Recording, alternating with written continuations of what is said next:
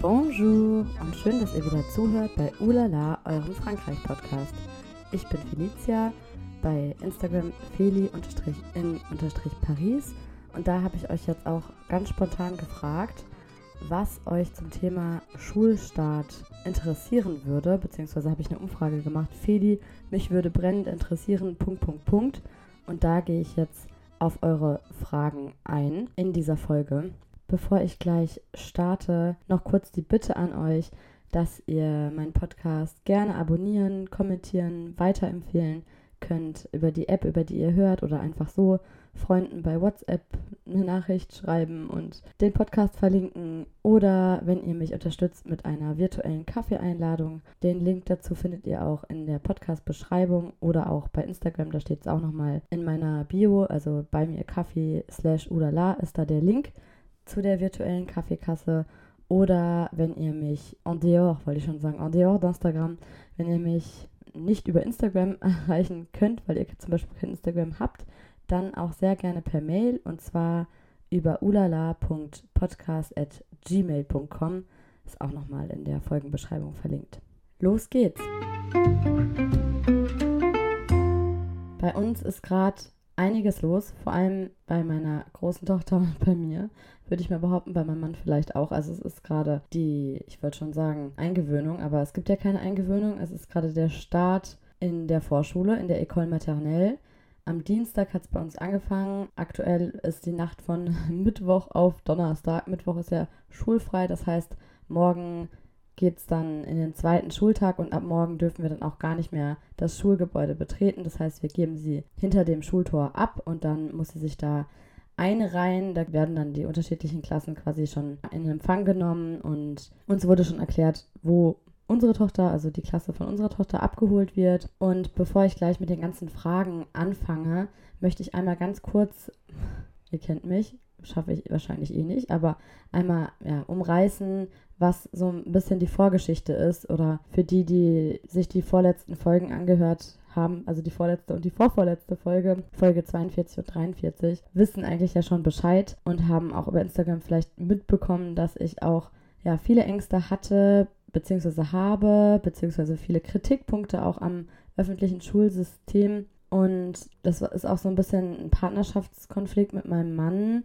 kann man nicht anders sagen, weil wir da sehr unterschiedliche Auffassungen haben. Wahrscheinlich auch, weil wir einfach komplett unterschiedlich sozialisiert sind, ganz anders aufgewachsen sind und er es eben auch gar nicht anders kennt, aber auch darüber hinaus nicht in der pas à la Pädagogie Montessori, wie sagt man das auf Deutsch? Also er steht da auch nicht dahinter, hinter der Montessori-Pädagogik, mal unabhängig davon, dass es sau viel Geld kosten würde, also 600 Euro monatlich, beziehungsweise 6000 Euro eben für die 10 Monate, wo Schule ist im Jahr. Und es ist natürlich auch ein finanzieller Faktor, aber ich dachte, dass das eigentlich der Grund ist, der ihn davon abhält, dass wir das jetzt machen, weil wir hatten ja auch zwei Orientierungstage in der Montessori-Schule bei uns in der Nähe. Und ich dachte mir halt auch so, es ist eigentlich voll das Glück, dass wir überhaupt so eine Schule in der Nähe haben. Ich kenne auch Leute, die das gerne machen würden, aber die nächste Schule ist irgendwie 70 Kilometer weit entfernt, da kommt es gar nicht in Frage. Und ich habe mich dann auch so geärgert irgendwie im, im Sommer, weil ich mir dachte, gerade als ich das Buch Das Kind von Maria Montessori gelesen habe und das einfach alles so toll fand und so, ja, einfach so viel bedürfnisorientierter als das, was wir jetzt erleben. Da dachte ich mir halt die ganze Zeit, ich möchte, dass wir nicht unser Leben dem Geld anpassen. Klar, wir, wir müssten irgendwie an mehr Geld kommen. Meine Familie hatte angeboten, uns zu unterstützen. Mein Mann ist da viel zu stolz dafür, dass wir Geld von meiner Familie annehmen. Das heißt, er meinte dann, dann muss er am Wochenende auch noch arbeiten, bliblablub. Auf jeden Fall war so meine oder ist mein Standpunkt, wir sollten nicht Dinge tun, nur weil wir es uns finanziell nicht leisten können, sondern man muss dahinter stehen und es geht um unsere Tochter und kein Geld der Welt ist zu viel für unsere Tochter, so nach dem Motto. Das sollte sie uns doch wert sein und ja, wie gesagt, wir sollten nicht unser Leben dem Geld anpassen, sondern unser Geld dem Leben und dann einfach dafür sorgen, dass wir mehr verdienen und nicht, dass wir blöde Kompromisse eingehen irgendwie. Aber es ist nun mal eben auch so, dass die Montessori-Schulen nicht kompatibel sind mit einem normalen Collège. Ich glaube, es gibt keine Studien dazu, die sagen, dass man irgendwie automatisch im Échec scolaire ist, dass man automatisch irgendwie Schulversagen, äh, ins Schulversagen schlittert, wenn man die Vor- und die Grundschule in der Montessori-Schule gemacht hat und dann eben auf eine Regelschule wechselt, denn bisher gibt es keine Montessori-Collège oder Lycée. Das heißt, es ist dann tatsächlich spätestens nach der Grundschule, also wenn sie dann zehn ist, die Frage, wie geht es dann weiter, weil dann müsste sie ja dann auf eine Regelschule gehen oder auf eine Privatschule, aber auf jeden Fall in ein Leistungssystem, wo es auch Noten gibt und so weiter. Und wir sind uns da einfach nicht einig geworden. Es ist auch so, er meinte dann halt auch, er würde das schon mittragen, aber er steht da nicht dahinter und so oder so steht einer nicht dahinter. Das heißt, in beiden Fällen kategorisiert man sie ja irgendwie schon. Also auch in der Regelschule ist das so eine, ja, in certain Gas. Und auch in der Montessori-Schule steckt man das Kind ja auch irgendwie schon in so eine, eine elitäre Ecke, sag ich mal. Wobei ich dann, als ich mit einer Freundin drüber gesprochen habe, rausgefunden habe, dass es doch ein Collège Montessori in der Nähe bei uns gibt, also in Andrézy. Da hatte nämlich die besagte Freundin auch ein Kind auf der Schule, ihre fünfjährige Tochter.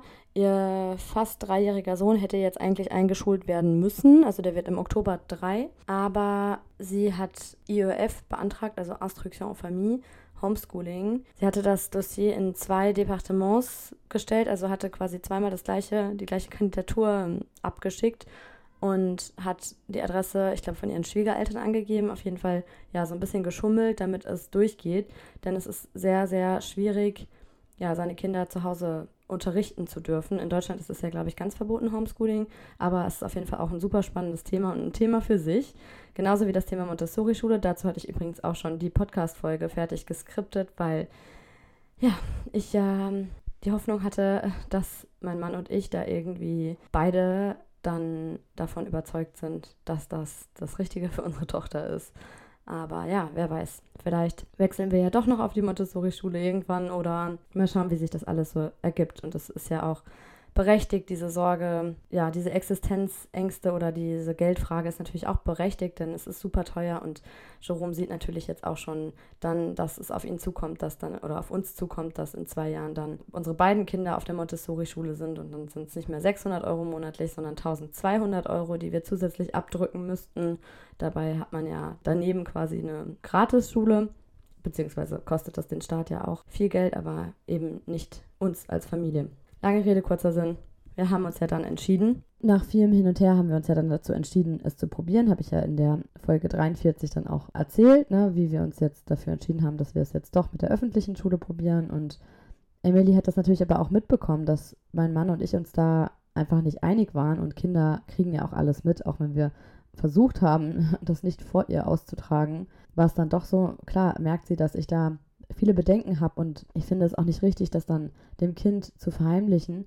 Man kann ja auch sagen, so das und das finde ich jetzt nicht so toll, aber das bringen wir dir zu Hause anders bei und in der Schule ist es so, da musst du dich halt dran halten, da ist es strenger, da musst du hören, wenn die Lehrerin dies und das von dir will und ihr dann auch zu erklären, dass ihre Lehrerin nicht Cecilia von der Montessori-Schule wird, das tat mir auch einfach im Herzen weh, weil ich einfach auch so begeistert von dieser Schule war, dass ich es dann super schade fand, dass ich ihr jetzt eben nicht sagen konnte, wie ihre zukünftige Lehrerin heißt, wie die anderen Kinder ihrer Klasse heißen werden und auch überhaupt, dass sie ihre Schule noch nie von innen gesehen hat davor. Es ist aber eigentlich auch vorgesehen, dass das Kind mal die Schule von innen sieht. Das nur mal kurz äh, zur Klarstellung. Also wenn ihr jetzt denkt, oh mein Gott, äh, die Kinder werden dann so völlig ins kalte Wasser geschmissen. Jein, also es ist schon so bei der Anmeldung im Frühjahr, dass man das Kind eigentlich mitbringen soll bzw. darf. Und da war es bei uns allerdings so, dass wir gerade oder fast alle Magen-Darm hatten, beziehungsweise gerade aus einer Magen-Darm-Infektion rauskamen und ich dann alleine in die Schule gegangen bin. Das war auch wirklich nur fünf Minuten, dieser Termin. Hatte ich ja auch schon mal erzählt in der Folge 42, Hilfe, mein Kind wird eingeschult, dass ich auch keinen guten Eindruck hatte von der Direktorin. Tada! Ausgerechnet diese Direktorin ist jetzt die Klassenlehrerin von meiner dreijährigen Tochter geworden.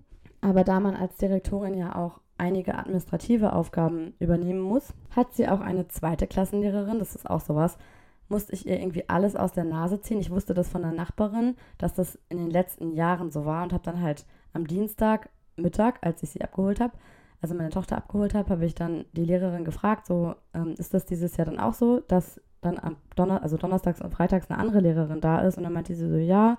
Dann habe ich halt nochmal nachgefragt, hatte schon das Gefühl, ich nerv sie, wie denn die Lehrerin heißt, damit ich Emily jetzt schon mal sagen konnte, wer morgen dann unterrichtet. Und dann habe ich halt nochmal gefragt, ob das eine neue Lehrerin ist, weil ich die noch nicht weder bei der Infoveranstaltung gesehen hatte, noch von den Nachbarn irgendwie was gehört hatte. Und dann meinte sie, ja, das ist, also in der Schule ist diese Lehrerin neu, aber hat schon viele Arbeitserfahrung. Ja, sind wir mal gespannt, ob da vielleicht dann das Feeling besser ist als bei dieser Direktorin, die ich einfach bisher total unsympathisch finde. Aber sie gibt sich auch sehr distanziert und sehr unnahbar, sag ich mal. Ich glaube, das ist fast das Gleiche, ne? Distanziert und unnahbar. Aber es ist auf jeden Fall nicht jemand, wo man sich so denkt, okay, die wird mein Kind schon trösten, wenn es weint. Ich glaube nicht, dass die je ein Kind in den Arm nehmen würde. Aber dafür ist ja auch die Azem da, die Hilfskraft und die wirkte zumindest war mein erster Eindruck von ihr sehr, sehr positiv. Dann gab es aber auch so einen Moment, wo ich so ein bisschen, ja, wieder meine ganzen Zweifel hochkamen, als sie zwei Kinder doch recht grob an den Armen angefasst hat, aus meiner Sicht. Mein Mann sagt immer, ich interpretiere alles über und ich sehe überall nur das Schlechte und so, aber ich bin da halt auch besonders sensibel und ja, vielleicht muss ich mich da echt so ein bisschen jetzt mal zusammenreißen und dem Ganzen wirklich eine Chance geben. Aber das ist halt für mich auch einfach so ein No-Go irgendwie, Kinder so vor allem am ersten Tag und vor den Eltern so grob anzufassen. Also dann fragt man sich halt, was passiert, wenn man gar nicht mehr weiß, was da den ganzen Tag abgeht, finde ich. Naja, das sind wieder meine Ängste. Was ich noch sagen wollte zum Thema, ob das Kind mal in die Schule gehen kann. Es gab bei uns am letzten Schultag vor den Ferien so eine Art Schnuppertag. Die, die mir bei Instagram folgen, haben das mitbekommen, dass ich da sogar überlegt hatte, weil ich dann schon im Deutschlandurlaub war, ob ich deswegen nochmal zurück nach Frankreich fahren soll. Aber ich habe mich dann doch dagegen entschieden, weil es wäre nicht ihre zukünftige Klasse gewesen. Die Klassen waren noch gar nicht also wurden noch nicht festgelegt. Und es wäre dann eben eine andere Klasse gewesen, es wäre auch eine andere Lehrerin gewesen. Es ging da wirklich dann nur darum, den Ort kennenzulernen. Ich glaube, wenn ich da gewesen wäre, hätte ich ihr das angeboten, also dass sie dorthin geht. Aber das ist halt auch nicht so, dass die Eltern da dabei bleiben, sondern ich hätte sie da wirklich auch so wie es ja jetzt auch war, quasi abgesetzt. Und dann dachte ich mir, nee, das ist es mir irgendwie auch nicht wert. Kann im Zweifel vielleicht sogar eher noch mehr das Kind stressen oder den ganzen Sommer über Ängste schüren oder so. Also das hatte mir dann eine befreundete Erzieherin gesagt, dass das vielleicht gar nicht unbedingt so sinnvoll ist, obwohl natürlich die Intention eine gute ist und auch schon mal weiter als viele andere Schulen, die das noch nicht mal anbieten. Also ich weiß, als, als ich da mit den anderen Müttern, wir sind so, ich bin in so einer WhatsApp-Gruppe mit einigen Müttern, beziehungsweise auch zwei Vätern. Und als ich das in die Gruppe geschrieben hatte, dass unsere Schule das anbietet, waren da einige so ein bisschen neidisch, weil es eben nicht jede Schule macht. Es ist eh verrückt, wie unterschiedlich es gehandhabt wird. Also eigentlich könnte man ja meinen, Education Nationale, alles wird national geregelt, aber jede Stadt handhabt Dinge anders und vor allem auch jede Schule. Also selbst innerhalb von Herblay, in dem Vorort von Paris, wo wir wohnen, gibt es so krasse Unterschiede. Alleine jetzt, also wie die Rentrée vonstatten gegangen ist, in den anderen Schulen war es teilweise so, dass von Tag 1, also von Montag, 4.9. an, direkt alle Kinder in der Klasse zusammen waren. Bei uns war es zum Glück échelonné, also so ein bisschen aufgeteilt, dass eben montags die ersten zwei Klassenhälften eingeschult wurden. Also es gibt zwei Klassen mit den, also in der Petit-Sektion mit den Dreijährigen, zweieinhalb bis dreieinhalbjährigen vielmehr. Also insgesamt hat unsere Schule sechs Klassen. Es gibt in jedem Niveau quasi, also auf jedem, von jedem Niveau gibt es zwei Klassen. Und was wollte ich eigentlich sagen? Bei uns war es dann eben so, dass quasi ja, viermal zwei Klassenhälften eingeschult wurden. Also am Montag wurden zwölf Kinder aus Emilys Klasse eingeschult und am Dienstag eben die restlichen zwölf Kinder. Drei davon kamen übrigens nicht. Das heißt, es waren nur neun, was sehr angenehm war. Also es waren weniger, als wir dachten, viel weniger, als wir dachten. Ich war ja eigentlich von 30 Kindern ausgegangen. Das konnten die auch nicht ausschließen vorher, weil manchmal noch im Sommer welche dazukommen oder welche wieder abspringen. Und ja, wie es dann letztendlich ist, zeigt sich eigentlich erst so ein bisschen in den ersten Schultagen. Also das sagte zumindest die Direktorin. Was aber in anderen Schulen, finde ich, besser gehandhabt wurde, war diese Infoveranstaltung, wo in anderen Schulen die Kinder mitkommen durften. Also um sich die Schule einmal anzuschauen, wirklich einfach mit den Eltern gemeinsam durchzugehen. Und das war bei uns, also im Juni gab es eben eine Infoveranstaltung für die Eltern. Da stand explizit drauf, dass man keine Kinder mitnehmen darf. Da gab es dann eben manche, die irgendwie noch Säuglinge hatten, wo dann kleine Babys zwar mit rein durften, aber wenn man jetzt ein Kleinkind dabei gehabt hätte, wäre man, glaube ich, nicht reingekommen. Also es gab auf jeden Fall kein einziges Kleinkind. Und von anderen Schulen hatte ich gehört, dass die Direktorin gesagt hatte, ja, keine Kinder erwünscht. Aber wenn sie keine Betreuung finden, dann tant pis, dann nehmen sie halt ihr Kind mit und dann haben halt alle quasi das so rausgehört wie, ja, wir können das Kind schon mitnehmen. Und da waren halt echt einige Kinder, die dann auch schon zusammen gespielt haben und den Turnraum gesehen haben und so. Das fand ich bei uns blöd. Also das fand ich sehr beruhigend für mich, dass ich das einmal alles gesehen habe und dann ein konkretes Bild vor Augen hatte. Da hatte ich ja dann auch anschließend einige Instagram-Stories gemacht, habe ich übrigens im Highlight Schulstart abgespeichert und euch da auch die Örtlichkeiten mal wirklich gezeigt. Wie sieht es aus im Schlafraum, im Dortoir? Wie sieht es aus in der Turnhalle? Wie sieht ein Klassenraum aus? Übrigens war, also bei dieser Besichtigung, wurde uns der schönste Klassenraum gezeigt. Das ist der der Direktorin. Und das ist halt auch so super hierarchisch, dass die Direktorin da irgendwie so ihre Vorzüge hat. Und jetzt denke ich mir aber eigentlich ganz cool, also ich freue mich jetzt für Emily, dass sie die schönste Klasse bekommen hat, sozusagen, auch wenn es halt eigentlich mega unfair ist, auch den anderen Lehrern gegenüber. Aber ja, das war sowas, hatte ich eigentlich vorher gar nicht drüber nachgedacht, über den Klassenraum. Aber eine Freundin von mir, deren Tochter in die gleiche Schule, auch in die Petite Section eingeschult wurde, aber in die Parallelklasse, die wäre halt sehr gerne äh, in die Klasse gekommen mit der Direktorin, eben wegen diesem Klassenraum. Und die war dann total enttäuscht, weil ihre Tochter wurde am Montagmorgen eingeschult, was dann aber noch nicht automatisch hieß, dass unsere Kinder nicht zusammen in der Klasse sind, weil die ja ja, ne, zwei geteilt wurden, die Klassen. Also das heißt jetzt nicht, dass alle aus der, ich sag mal, Klasse A montags eingeschult wurden, alle aus der Klasse B dann in zweimal Dienstag, sondern Klasse A, erster Teil Montag, zweiter Teil Dienstag, Klasse B, erster Teil Montag, zweiter Teil Dienstag. Ich weiß nicht, ob ihr mir folgen könnt, aber auf jeden Fall wussten wir nicht. Also es gab eine 50-50 Chance, dass wir zusammen sind und es hieß jetzt nicht automatisch, dadurch, dass sie eben schon Montag dran war und wir erst Dienstag, dass wir dann nicht zusammen sind. Und wir hatten natürlich die Hoffnung, dass unsere Kinder in die gleiche Klasse kommen. Wir hatten uns bewusst ganz, ganz oft getroffen diesen Sommer, weil wir uns auch dachten, gerade für unsere Kinder und auch für uns selbst gibt es so eine Sicherheit und es ist natürlich auch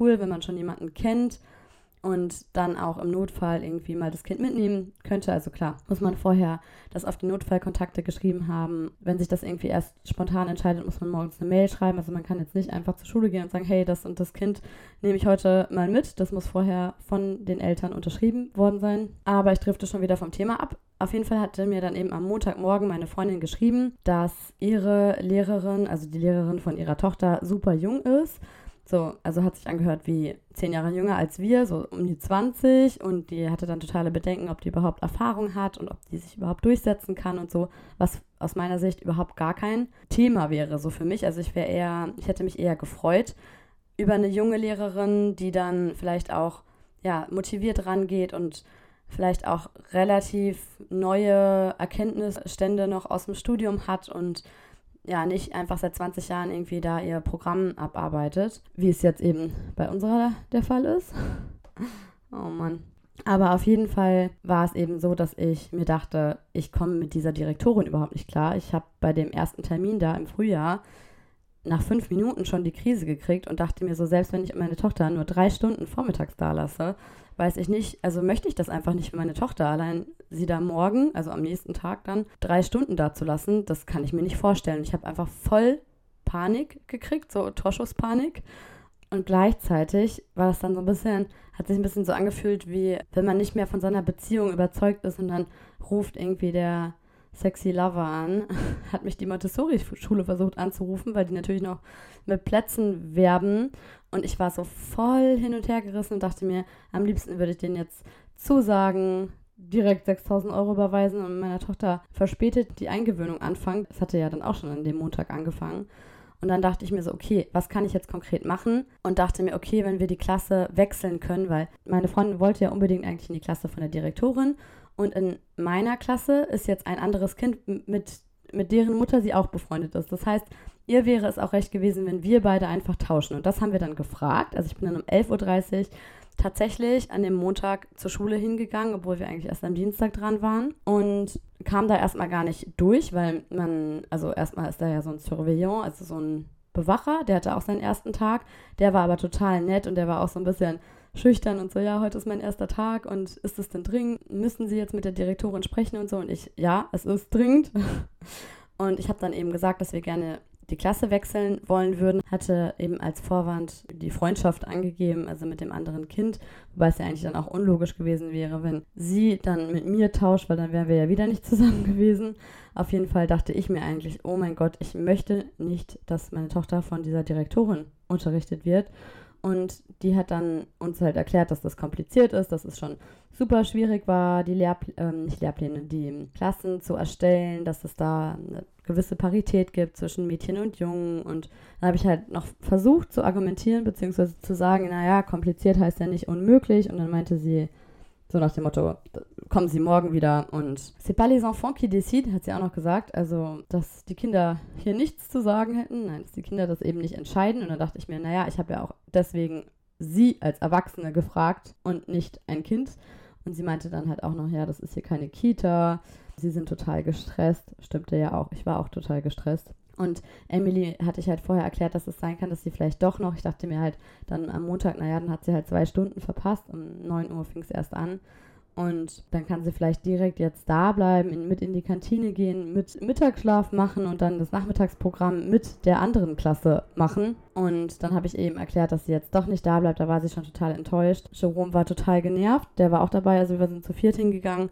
Emily hat nicht verstanden, warum wir nicht da bleiben können. Dann habe ich ihr das halt erklärt. Dann meinte sie, die Dame ist böse. Und dann dachte ich mir so, oh mein Gott, zum Glück versteht die Frau kein Deutsch. Und dann hat sie zu uns auf Deutsch gesagt, auf Wiedersehen, bis morgen, ohne Akzent. Und ich dachte mir, scheiße, sie spricht doch Deutsch. hab dann zu Emily gesagt, sagst du deiner Lehrerin auf Wiedersehen? Und Emily, nein. Und ich dachte mir nur, das fängt ja super an. Erstmal versuche ich die Klasse zu wechseln, dann ist meine Tochter sofort unhöflich zur Lehrerin, absolutes No-Go. Und ich war einfach so fertig. Ich habe erstmal heulend eine Freundin angerufen und meinte, ich weiß nicht, was ich machen soll. Ich weiß gar nicht, ob ich dem Ganzen überhaupt eine Chance geben kann. Und ich war einfach so ah, frustriert, dass so andere, sanftere Herangehensweisen auch einfach direkt gar nicht in Frage kommen in den meisten Schulen. Ich möchte jetzt nicht für alle Schulen sprechen, aber ich habe dann zum Beispiel bei Instagram auch gesehen, also einer ähm, Vorschullehrerin, der ich folge, die heißt Tiffen, der hatte ich auch schon mal in einer Podcast-Folge hier über ihren Blog gesprochen, der heißt Lutin de Maternelle. Da findet man auch Arbeitsblätter und so, ja, Lehrmaterial quasi. Und die hatte dann bei Instagram gepostet, dass sie die Klassenbesichtigung als Schatzsuche quasi, also dass sie eine Schatzsuche in der Schule veranstaltet hat und die Kinder haben dann eben so die Schule entdeckt. Und ich dachte mir so, es gibt doch viel angebrachtere oder was heißt angebracht, viel kindgerechtere Möglichkeiten, um diesen Schulstart einfach so schön wie möglich zu gestalten. Und ich möchte jetzt nochmal betonen, dass es eben nicht in allen Schulen so ist. Es gibt zum Glück immer mehr Schulen in Frankreich. Also es ist schon so eine Bewegung dahin, dass man einsieht oder dass man merkt, dass es eigentlich sich lohnt, quasi mehr diese Zeit zu opfern. Also man kommt ja dann nicht so gut im Lehrplan voran, wenn die Eltern eben noch dabei sind, aber es gibt eben jetzt auch immer mehr öffentliche Schulen, die zumindest eine Woche lang das akzeptieren, dass die Eltern mit reinkommen, zumindest die ersten paar Minuten, die da eben nicht ganz so protokollarisch sind. Und vor allem, glaube ich, auch in kleineren Gemeinden. Es ist aber wirklich, also das, was ich jetzt so mitbekommen habe, ich habe mich mit wirklich vielen Leuten unterhalten, das ist echt von der Leitung abhängig und von der Schule abhängig. Noch nicht mal mehr von der Stadt, sondern oft auch wirklich von der Schule. Und ich hatte ja auch schon mal in der Folge 43 einige Erfahrungsberichte aus der Bretagne geteilt und einige positive Berichte da geteilt. Und das ist schon leider aber immer noch selten, dass man das eben akzeptiert, also dass die Schule das erlaubt, dass die Eltern mit reinkommen können. Das finde ich halt schon sehr befremdlich aus deutscher Sicht. Also ich nehme jetzt mal die Privatschulen aus. Also bei Montessori wäre eben eine Woche Eingewöhnung gewesen. Und das war so ein Moment, wo ich mir so dachte, boah, es geht um meine Tochter und ich stehe einfach nicht hinter dieser Entscheidung und Kinder kriegen das natürlich auch mit. Und wie soll ich sie jetzt positiv auf morgen einstimmen, wenn ich eigentlich das Gefühl habe, so ich unterwerfe mich jetzt hier diesen System sozusagen. Und ich möchte einmal klarstellen, dass ich mich sehr wohl lösen kann, weil immer wieder ähm, auch so Stimmen kommen, ja, du kannst dich ja nicht von deinem Kind lösen. Doch, also ich bin wirklich froh, wenn ich sie gut aufgehoben weiß. Ich glaube, jeder, je, jedes Elternteil, egal ob Deutsch oder Französisch, möchte natürlich nur das Beste für sein Kind. Und das ist natürlich eine Beruhigung, wenn man weiß, dass es dem Kind gut geht einfach oder man sich da auch wohlfühlt mit der Einrichtung, mit den Betreuern, sage ich jetzt mal, mit den Lehrern, mit der Hilfskraft und ein Radiomoderator, bei dem ich ein Praktikum gemacht habe, mit dem ich da auch neulich drüber gesprochen habe, Daniel Deseskel, der hat da auch mal zu mir gesagt, ich glaube, dass du dich, also dass es für dich ein viel größeres Thema ist, dass auch die Montessori-Schule eigentlich den, die Eltern vor allem beruhigt. Und ich dachte mir dann so, naja, aber selbst wenn es der Fall sein sollte, wenn es irgendwie mehr die Eltern beruhigt als die Kinder sozusagen, auch wenn ich das da jetzt nicht so ganz einverstanden damit bin, aber gehen wir jetzt mal davon aus, dass es eben hauptsächlich, dass die Eingewöhnung hauptsächlich für die Eltern ist. Das sagt man ja auch mal in manchen Kita-Eingewöhnungen, dass, dass das dann die Eltern beruhigt, eben zu wissen, wie ist da der Tagesablauf, wie für die Eltern ist es beruhigend, alle Erzieher zu kennen und zu wissen, wer, wer sein Kind tröstet, wenn es traurig ist oder so. Und das wirkt sich ja dann auch wiederum auf das Kind aus. Also das ist ja bewiesen, das ist ja der Sinn auch der Eingewöhnung mit der Sinn. Mal abgesehen davon, dass die Franzosen noch nicht oft was von Bindungstheorie gehört haben, aber das ist wieder ein anderes Thema. Jedenfalls war ich panisch und hatte auch, also erstmal dachte ich ja, ich muss auswandern, ich muss zurück nach Deutschland, dann kam irgendwie so die Phase, ich habe mich damit abgefunden, wir haben das Geld auch nicht, dann lass uns lieber das Geld ausgeben, was wir sonst für die Montessori-Schule bezahlt hätten oder selbst, keine Ahnung, 200 Euro im Monat, um einmal im Monat ans Meer zu fahren, da haben wir mehr von als Familie. Es bringt ja auch nichts, wenn wir Eltern uns verstreiten oder da nicht uns einig sind, da hat das Kind weniger von, als dass es auf einer super tollen Schule ist, also aus meinen Augen, wo es Yoga macht und andere Dinge, über die sich mein Mann lustig macht. Das war auch sowas, da war ich echt dann, war zwischendurch echt nicht einfach. Also ich habe echt viel geweint wegen diesem ganzen Schulthema. Und es war sogar so gestern, als ich mit meinem Nachbarn drüber gesprochen habe, so nochmal irgendwie über dieses System, was mir alles so widerstrebt, da meinte er auch, ja, warum lebst du denn überhaupt in Frankreich? Warum gehst du nicht zurück in dein Land? Also hat er tatsächlich so gefragt. Wenn wir uns nicht so gut verstehen würden, hätte ich äh, mir, glaube ich, gedacht, ich rede nie wieder mit dir. Aber ich habe ihm dann halt erklärt, dass ich das auch tatsächlich überlege und schon oft überlegt habe und dass es halt nicht alles schwarz-weiß ist, dass mich in Deutschland sicherlich andere Dinge stören würden und dass es halt zwei Extreme sind. Diese super lange Eingewöhnung, die mehrere Wochen dauert und wo man dann was ich jetzt mitbekommen habe, bei einer Freundin nach drei Wochen das Kind drei Stunden alleine da lässt. Das Kind ist zweieinhalb. Und hier ist es halt so, ja, ein zweieinhalbjähriges Kind wird an Tag eins in der Ecole Maternelle alleine gelassen. Es sind halt einfach zwei Extreme. Und klar, die Betreuungssituation in Deutschland ist generell, finde ich, schwieriger auch. Beziehungsweise gibt es da auch viel mehr Mom-Shaming. Die Kinder, selbst wenn die Kita bis zu einer bestimmten Uhrzeit geöffnet ist, ist es schwierig, das bis spät dazulassen, weil man sich dann vergleicht und natürlich auch nicht möchte, dass das Kind als letztes abgeholt wird. Und es, es gibt andere Schwierigkeiten, denke ich mal, in den unterschiedlichen Ländern. Aber es gibt ja schon bestimmte Dinge, die man einfach vermeiden kann. Und zum Beispiel diese Trennungssituation am ersten Tag, da kann man ja schon was dafür tun, dass das so sanft wie möglich vonstatten geht. Und ich fand es viel ruhiger, als ich dachte. Tatsächlich, also ich hatte mich darauf eingestellt, dass bestimmt mehrere Kinder weinen, wenn nicht sogar viele Kinder weinen. Also ich hatte mich auf Lärm eingestellt, sozusagen auf eine Lautstärke. Und es war sehr ruhig im Klassenraum. Die Kinder waren natürlich auch schüchtern und auch so ein bisschen, ja, die wussten ja noch gar nicht so, wer, was da alles so ist und wer das ist. Und auch Emily meinte dann, als sie gefragt hat, wie hießen denn die Kinder, ja, keine Ahnung, weiß ich noch nicht. Das war natürlich auch einfach jetzt alles total aufregend und neu und vielleicht kommt das ja dann auch noch mit dem Weinen oder so. Also ich schließe es nicht aus. Ich hatte mich halt auch darauf eingestellt, aber es war viel besser in der Hinsicht, als ich dachte. Also ich komme gleich nochmal dazu. Aber ich habe eben nicht diese Einstellung, dass man so schnell wie möglich rausrennen sollte, wenn das Kind weint. Und das finde ich halt schon krass, dass das noch so vermittelt wird. Also unsere Leiterin hatte bei der Infoveranstaltung im Juni gesagt, dass wir eben nach fünf bis zehn Minuten gehen sollen. So war es auch bei uns, so haben wir es auch gemacht. Also ich glaube, wir waren sieben Minuten im Raum. Und sie meinte dann halt wortwörtlich, ich zitiere, ich habe es mitgeschrieben, weil es mich schockiert hat, als sie es gesagt hat, plus vous restez, plus il pleure. Also umso länger sie bleiben als Eltern, desto mehr weinen ihre Kinder. Dann hat sie das auch noch ausgeführt und meinte, dass die Kinder sich dann fragen, warum ihre Eltern denn bleiben. Das bedeutet ja dann, dass es, also ça signifie que c'est inquiétant, hat sie gesagt, dass das eben bedeutet, dass es beunruhigend ist.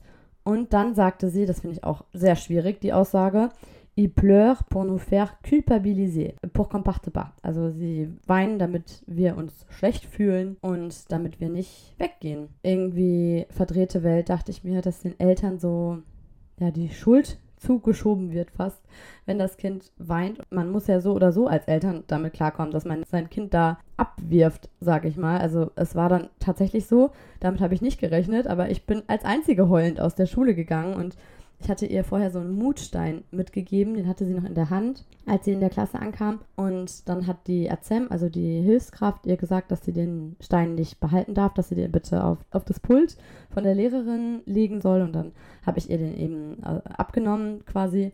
Und dann hatte ich diesen Mutstein in der Hand und als ich dann heulend aus der Schule bin, meinte Jerome, ja, behältst du den Mutstein jetzt die ganze Zeit in der Hand, bis, bis du sie wieder abholst? Also es war schon ganz lustig, weil ja, damit habe ich auch selber nicht gerechnet, dass ich als Einzige heulen werde. Und Laila, weil die eigentlich auch in der Klasse bleiben wollte, war auch sehr lustig. Da haben wir ihr erklärt, nee, nee, erst in zwei Jahren. Mal gucken, wenn wir nicht bis dahin doch wieder in Deutschland sind. Ja, und man weiß natürlich nicht, wie das Kind reagiert. Und ich weiß auch nicht, wie es jetzt weitergeht. Ne? Also ob es dann vielleicht doch noch so Rückschläge geben wird. Aber ich hatte sie schon auf einige Situationen vorbereitet, beziehungsweise sie auch gefragt, was ist denn, wenn du weinen musst?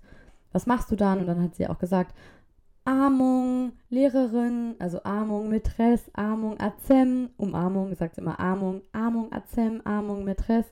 Also sie wusste schon, was sie zu tun hat sozusagen, wenn sie uns zu sehr vermisst. Ich hatte ihr auch so ein kleines Büchlein mitgegeben, durfte sie natürlich nicht mit reinnehmen, aber ich dachte mir, ist ja schon eine Beruhigung zu wissen, dass im Rucksack so ein kleines Büchlein ist mit Fotos von uns drin. Und ja, die meisten Eltern hatten sich dann einfach so davon geschlichen, als das Kind gerade beschäftigt war. Und bei uns war es dann wirklich aber eine ganz bewusste Verabschiedung. Und ich halte auch nichts davon, sich einfach aus dem Staub zu machen, wenn das Kind es gerade nicht merkt und dann vielleicht in Tränen ausbricht, wenn es merkt, dass die Eltern weg sind. Also das finde ich noch eine viel schlimmere Vorstellung als ein bewusstes Tschüss sagen.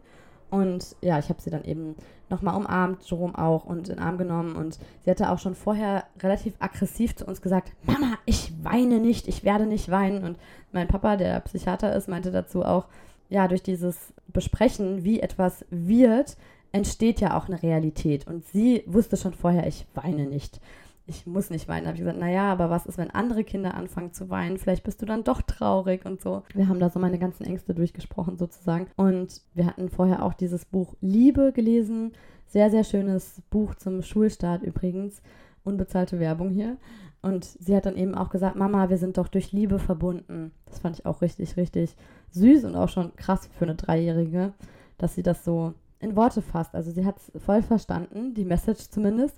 Ich hatte auch sogar noch so ein kleines Herzarmband für uns jeweils im Partnerlook quasi besorgt, damit sie und ich das an dem Tag des Schulstarts tragen. Eigentlich soll man ja keinen Schmuck tragen, weil die Kinder das verlieren können und so, gerade beim Sport. Aber ich dachte mir, selbst wenn sie es verliert, es ist ja symbolisch und ich möchte ihr das trotzdem mitgeben. Manche malen ja auch einfach so ein Herz zum Beispiel auf den Handrücken. Ist natürlich auch eine schöne Idee. Aber ja, so hatten wir eben beide dieses Herzarmband. Das hat sie mir dann aber auch mit dem Mutstein in die Hand gedrückt. Ich hatte dann beide Herzen, da hatte ich auch bei Instagram gepostet. Jetzt geht es wieder ums Loslassen und nachdem ich beide Herzen neun Monate in der Schwangerschaft in mir getragen habe, muss ich jetzt wieder loslassen und hatte eben diese zwei Herzarmbänder. Also es war für mich wirklich auch ein emotionaler Tag und aufregender, als es dann eigentlich tatsächlich war. Kann man nicht anders sagen. Also muss ich jetzt auch einfach mal realistisch sagen dass es gar nicht so schlimm war. Vielleicht beruhigt das ja die, denen das noch bevorsteht. Das ist natürlich ein krasser Schritt, aber das wäre es wahrscheinlich auch mit Eingewöhnung. Vielleicht wäre es dann ein bisschen sanfter. Aber sie hat es echt gut weggesteckt. Und Kinder sind ja auch wirklich sehr anpassungsfähig und nehmen das halt auch einfach so hin, wie es ist und wie es kommt. Und wahrscheinlich stressen wir Erwachsene uns da echt viel mehr. Wobei wir in Deutschland da natürlich auch einfach anders ticken, kann man ja auch nicht anders sagen. Also das sollte man ja jetzt auch nicht beschönigen. Ich finde es nicht gut, dass es keine Eingewöhnung gibt. Auch zehn Minuten kann man ja jetzt nicht als Eingewöhnung bezeichnen, aber es ist immer noch besser als das, was teilweise in anderen Schulen passiert. Also da muss ich echt sagen, bin ich froh, dass wir wenigstens noch das Kind in die Klasse begleiten durften. Denn bei einer Freundin von mir war es so, dass ihr das Kind quasi aus den Armen gerissen wurde von der Lehrerin, also aus den Armen genommen wurde. Und sie hat dann eben total geweint, wollte abhauen.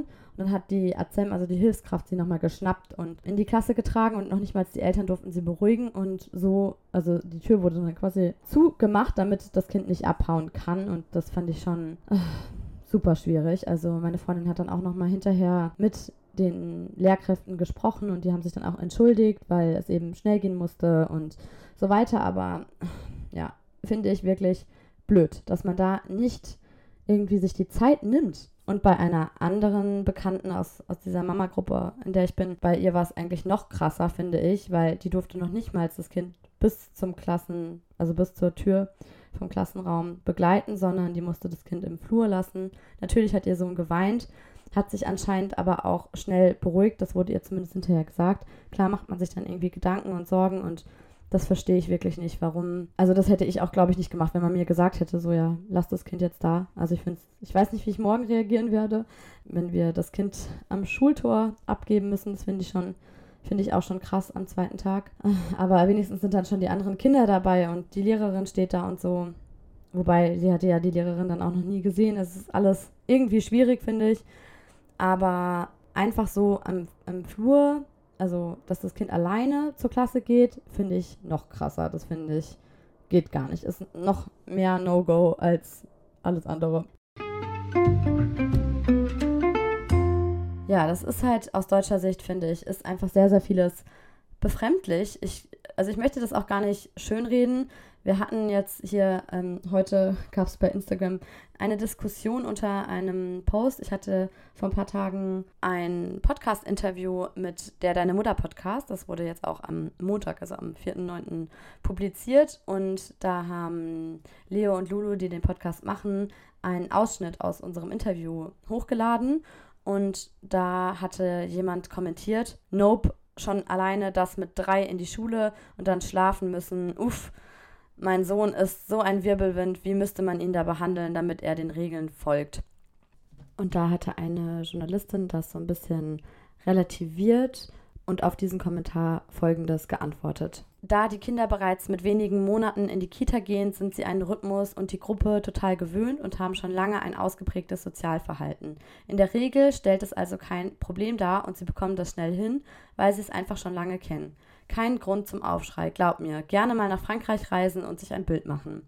Mein Sohn kam im Alter von sechs Monaten in die Kita, hat Laufen und Sprechen dadurch total schnell gelernt und schnappt sich jeden Morgen seinen Rucksack, weil er in die Kita will. Ja, also meine Tochter war ja bei einer Tagesmutter und jetzt auch schon eine Weile eben gar nicht mehr fremdbetreut. Aber es ist auch so, dass sie dann direkt nachmittags Schule gespielt hat und es wirklich toll fand, glaube ich. Also ich dachte mir dann, als sie Schule gespielt hat, dass es ihr, glaube ich, echt gefallen hat. Man weiß es ja nicht, ne? Weil man weiß ja auch nicht genau, was da passiert ist, weil die Lehrer es einem ja auch nicht erzählen, beziehungsweise nicht erzählen wollen, können, dürfen, wie auch immer. Also unsere Leiterin hatte bei dieser Infoveranstaltung gesagt, wir können Ihnen nicht sagen, wie der Tag von Ihrem Kind war, dafür fehlen einfach die Kapazitäten.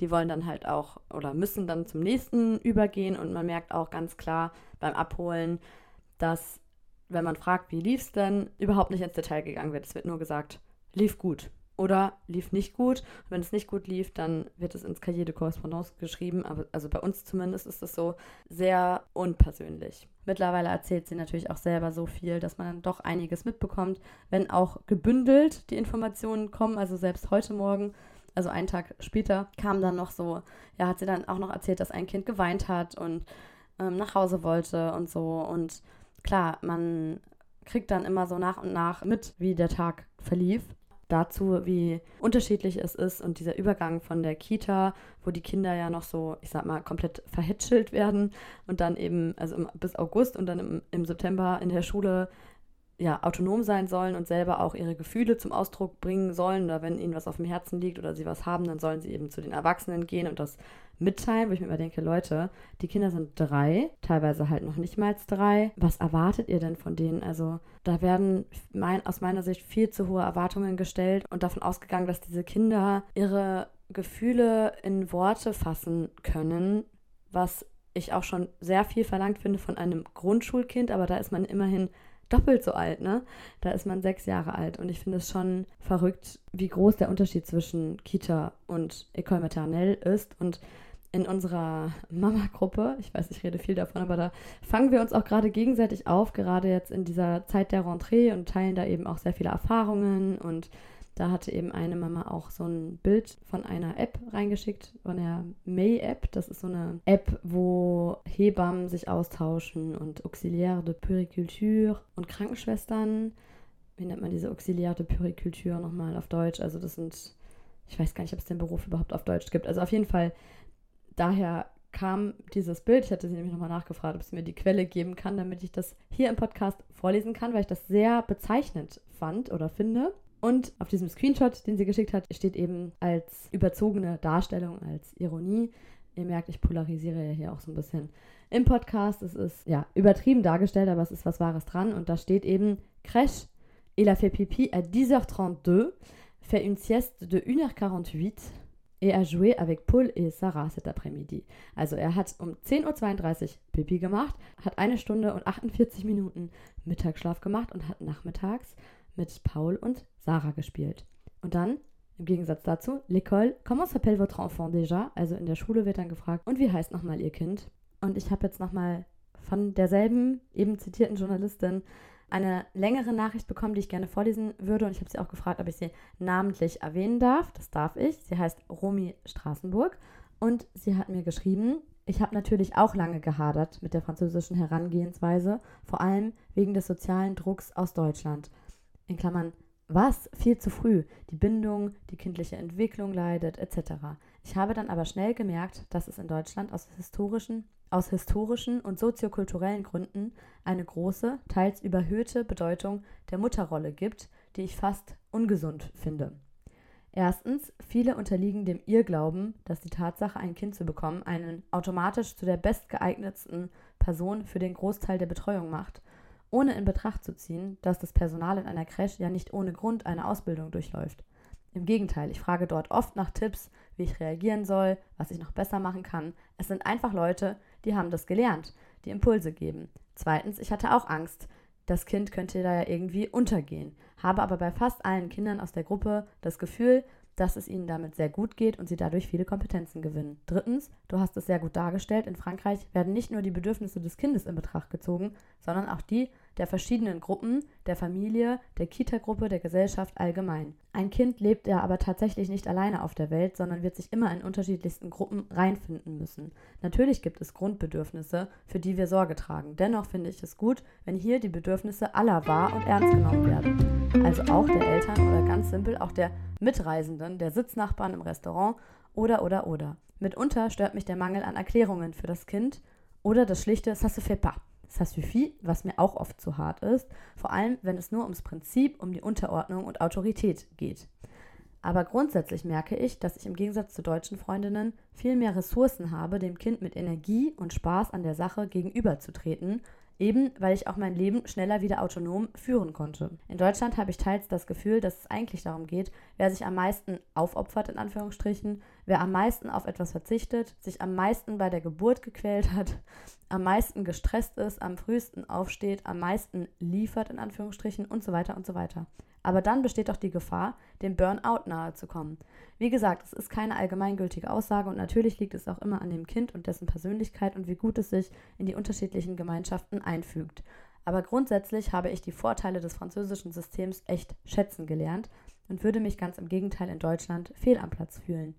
Ich hoffe, dass du auch diese guten Erfahrungen machen darfst und dass es sich für eure deutsch-französische Familie dann auch gut anfühlt. Ja, und jetzt zur Frage, wie ist es letztendlich verlaufen?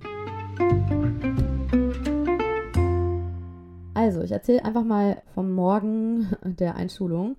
Erstmal hat sie länger geschlafen als sonst, so typisch, wenn man früh, also sie sonst immer voll früh aufsteht und dann an dem Tag, wo sie früh aufstehen soll, irgendwie nicht früh aufsteht. Und wir hatten natürlich noch im Hinterkopf, dass wir wollen, dass sie was frühstückt und ich hatte ja noch nachts Luftballons und Deko und so aufgehangen und als sie aufgestanden ist, hat sie erstmal gefragt, ob sie heute Geburtstag hat. Also sie war so voll verwirrt, was soll das jetzt? Habe ich Geburtstag?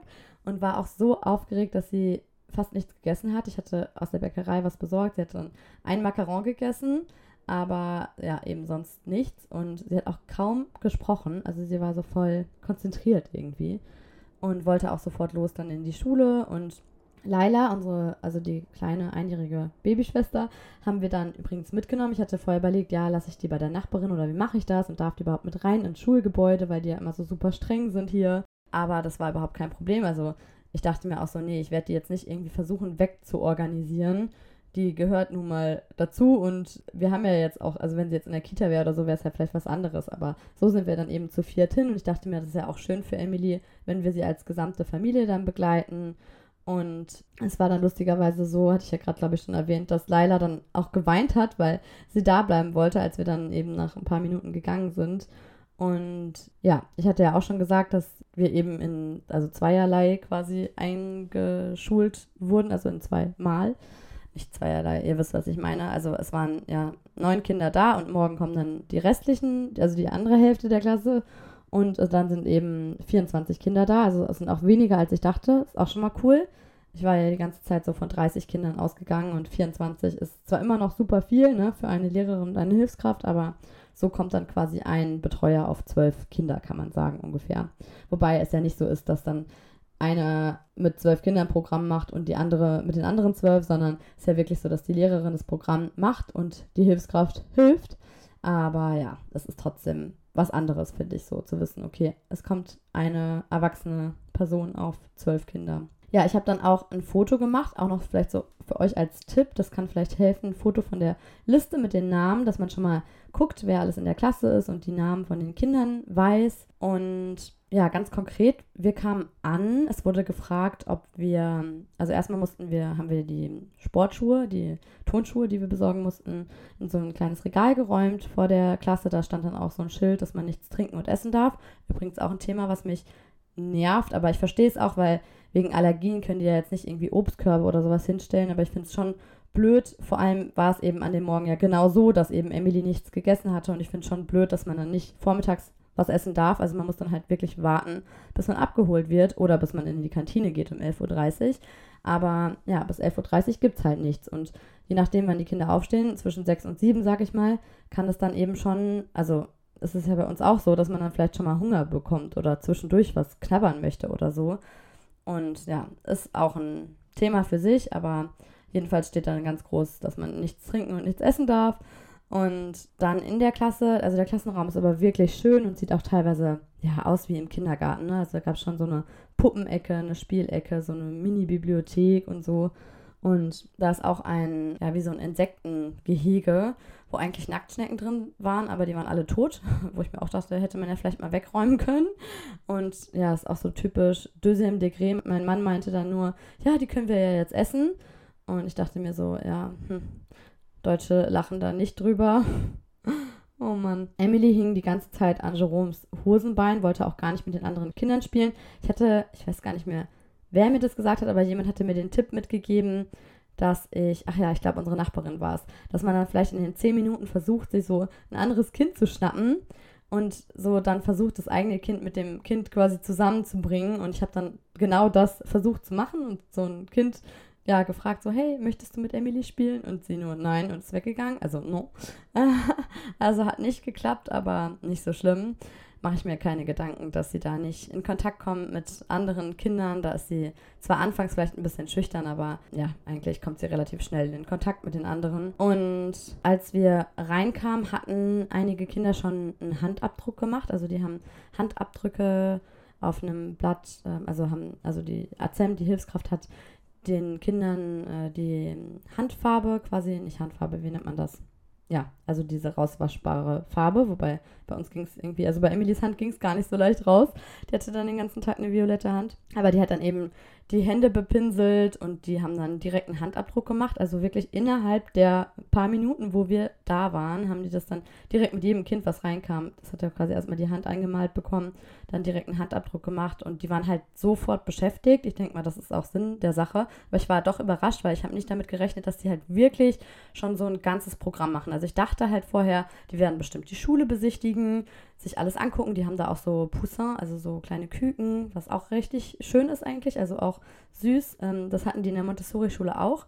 Aber fand ich total cool, dass sie es auch in der öffentlichen Schule haben. Und Emily hat mir dann hinterher erzählt, dass sie auf dem Spielplatz war und sie meinte da den Innenhof. Das ist auch ganz cool da. Also das, ähm, ja, die Spielgeräte. Sie hat dann gesagt, sie ist Toboggan, äh, hat Toboggan gemacht, also ist gerutscht. Und sie hat auch schon ein Bild gemalt so krass, was die alles gemacht haben in drei Stunden. Die haben ein Lied gesungen. Ich weiß gar nicht mehr welches, ein französisches Lied, was Jerome ja auch manchmal vorsingt. Also sie kannte das, sie hat es dann auch so ein bisschen noch nachmittags gesungen, immer mal wieder. Und dann wurde ihr noch eine Geschichte vorgelesen. Und das Bild wurde mir dann eben mitgegeben, gleichzeitig mit dem Cahier de Correspondance. Also es gibt dann auch schon, ja, so ein Cahier de Correspondance, wo die Lehrer eben reinschreiben, also quasi mit den Eltern kommunizieren. Und ich war dann so voll verwirrt, stand da da so mit dem Cahier de Correspondance und dem Bild und meinte so, klebt man das da jetzt ein oder wie? Und die so, nee, nee, da klebt man nichts ein, bitte, da schreiben nur wir was rein. oh, peinlich. Zum Glück habe ich da nicht das Bild eingeklebt, sondern vorher gefragt. Sonst wäre ich da morgen mit eingeklebtem Bild zurückgekommen. Wollen die Lehrer vielleicht sich beschweren und irgendwas aufschreiben und dann kleben da nur die ganzen Bilder von Emily drin. Stelle ich mir gerade so vor. Naja, auf jeden Fall habe ich dann mit meiner Nachbarin gemeinsam die Kinder abgeholt und es war auch richtig schön, weil Emily liebt die Nachbarsjungs und die hat sich dann mega gefreut, die wiederzusehen um 11.30 Uhr. Ich wusste nicht, dass es um 11.25 Uhr schon geht, die Kinder abzuholen, sodass ich am ersten Tag schon die vorletzte war, was mich dann richtig geärgert hat. Ich habe auch die ganze Zeit zu meiner Nachbarin gesagt, komm, lauf schneller bitte. Und die hat sich schon über mich lustig gemacht, dass ich so, ja, so in Windeseile da in schnellem Schritt dahin marschiert bin. Und ich bin dann echt das letzte Stück auch gerannt und trotzdem also ich hätte auch fünf Minuten früher da sein können. Das hat mich dann im Nachhinein geärgert, aber mein Gott, also war nicht schlimm und sie fand es auch, also sie hat auch wirklich gar nicht geweint. Ich war echt überrascht. Ich habe dann nämlich gefragt, so hat sie dann nicht geweint, als wir weg waren und dann meinte sie so, nö. Und Emily kam dann auch raus und meinte direkt zu mir, pas pleurer, pas toilette, pas accident. Also sie hat nicht geweint, war nicht auf der Toilette und hatte aber auch keinen Unfall. auch geil. Pas accident.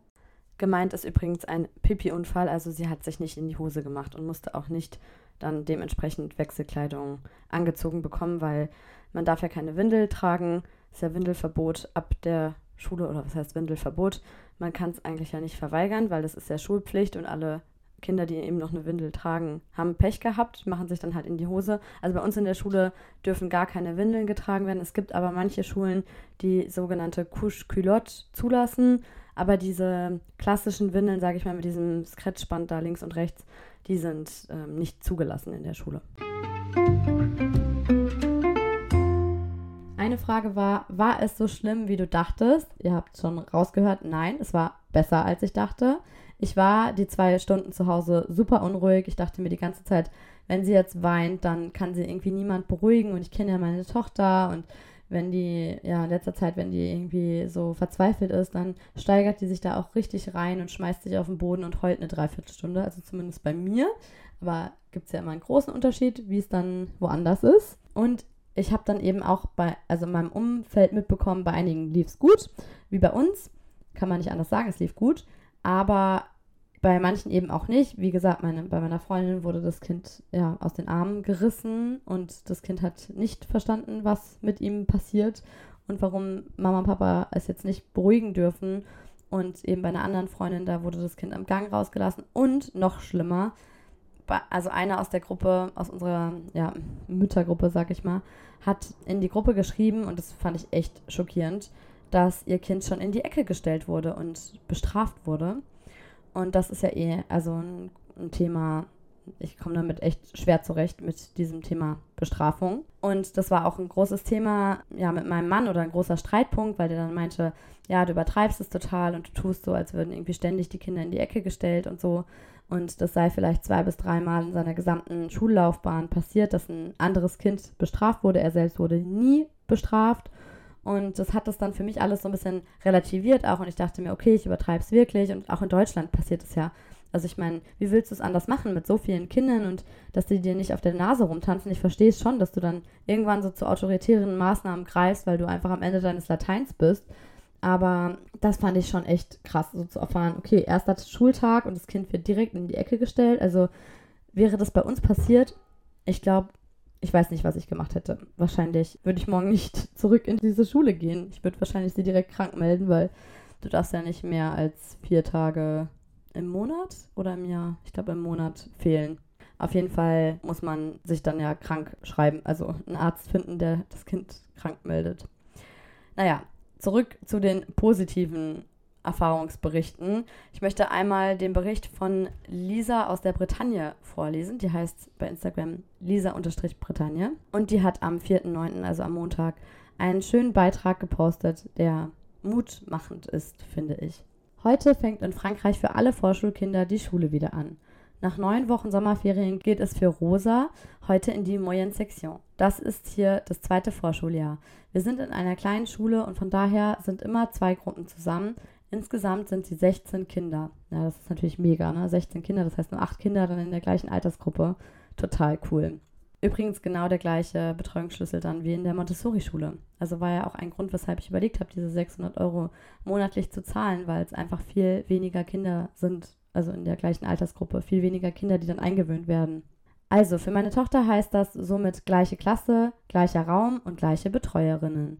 Das ist um einiges entspannter als letztes Jahr, da sie ja jetzt schon alles kennt. Aufregend war es nach so einer langen Pause natürlich trotzdem.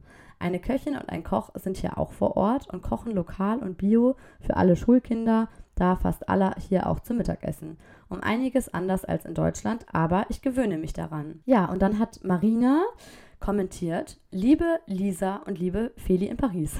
Auch hier in Straßburg ist die Rentrée für die Petite Section für unseren Sohn Maël Super gelaufen. Alles war sehr liebevoll vorbereitet und die Kinder durften mit den Eltern den Raum entdecken. Nach einer halben Stunde haben wir uns gestern verabschieden können, heute schon nach zehn Minuten.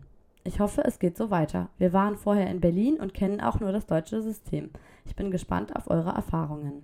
Als ich sie gefragt hatte, ob ich ihre Nachricht vorlesen darf, hat sie geantwortet, liebe Feli, total gern und hat noch Folgendes hinzugefügt. Ich lese einfach mal wieder vor.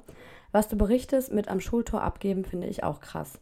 Mael hatte jetzt in vier Tagen vier verschiedene Situationen. Da er in der Klasse bilingue ist, hat er wechselnde Maîtresse plus gestern Périscolaire, Mittwoch in anderer Schule mit anderen Betreuern und heute Morgen Périscolaire du matin. Also das ist dann immer, das nochmal ganz kurz zur Erklärung, bevor man das Kind abgibt. Also das ist bei uns von 7.15 Uhr bis 8.10 Uhr und danach beginnt dann eben schon dieses ähm, ja, in die Klasse gehen. Also ab 8.10 Uhr kann man das Kind dann abgeben sozusagen, auch wenn, wenn es dann erst um 8.30 Uhr losgeht. Und auch noch ganz kurz zur Erklärung, Mittwochs ist ja immer schulfrei und dann eben für diejenigen, die das Kind trotzdem betreuen lassen, müssen dann eben was zahlen fürs äh, Centre Aéré und da sind dann eben keine Lehrer, sondern Animateur, also da ist dann auch mehr freies Spiel. Ja, weiter im Text von Marina. Das war schon ganz schön viel, aber O-Ton von allen. Restez avec votre enfant comme vous voulez, prenez du temps, comme ça il est rassuré et vous aussi.